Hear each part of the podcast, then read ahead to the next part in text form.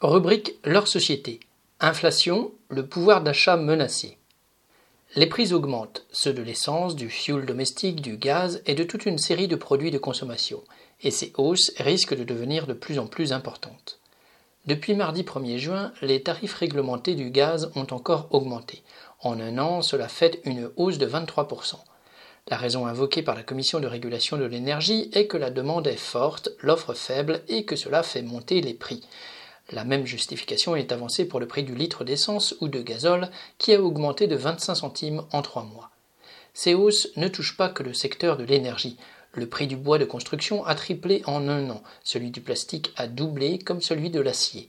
Le cuivre a atteint son record historique. Dans l'alimentaire, le prix des céréales est à son plus haut niveau depuis cinq ans. Même celui du porc a augmenté de plus de 50%.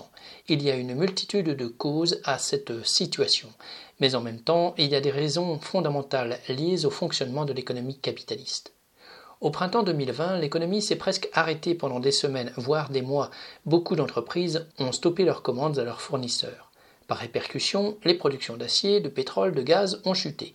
Des hauts fourneaux et des raffineries ont été mises à l'arrêt. Certains puits de pétrole ont été fermés. Dans le transport maritime, des porte-conteneurs géants ont été désarmés. Quand l'économie est repartie, les entreprises ont relancé leurs commandes, mais dans les secteurs des matières premières et du transport, les grands groupes industriels leaders ont pu s'entendre pour ne relancer la production sur leurs sites que lentement et à un niveau inférieur à celui d'avant la crise de Covid.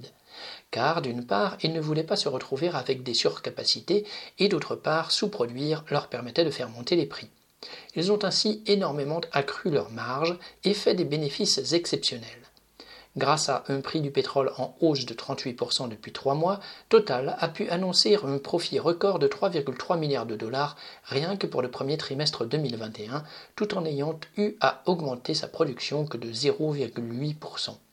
Sur l'année 2020, le transporteur maritime français CMA-CGM a fait une marge jamais vue de plus de 6 milliards de dollars en profitant du fait que le prix moyen de la location d'un conteneur avait plus que triplé. Et puis, il faut ajouter que les spéculateurs ont aussi contribué tant à la hausse qu'à la pénurie en achetant des matières premières, en les retirant du marché pour faire monter les prix et en les revendant ensuite avec une grosse plus-value. Tout cela aggrave la désorganisation de l'économie.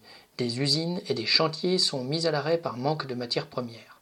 Dans le bâtiment, certains produits de construction sont carrément en rupture de stock, les fournisseurs ne donnant plus ni prix ni délai de livraison.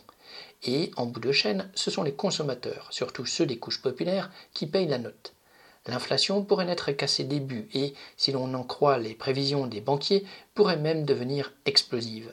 Selon un rapport du Crédit Suisse, citation, par rapport au dernier quart de siècle, nous sommes entrés pour les 12 à 18 mois dans une période d'incertitudes extraordinairement élevées sur l'inflation. Fin de citation. Aux États-Unis, celle-ci est déjà très importante de 4% sur un an, le chiffre officiel le plus élevé depuis 30 ans. En Europe, elle atteint pour l'instant près de 2%, mais depuis le début de l'année, elle est chaque mois plus importante. Face à la hausse des prix, les travailleurs devront imposer l'augmentation des salaires et des pensions et leur indexation sur les prix sous leur surveillance directe. Collecter des informations sur l'évolution du niveau des prix et sur celui des salaires est possible dans chaque entreprise, qu'elle soit privée ou publique. Les couches populaires ne peuvent accepter de voir leur pouvoir d'achat laminé. Pierre Royan.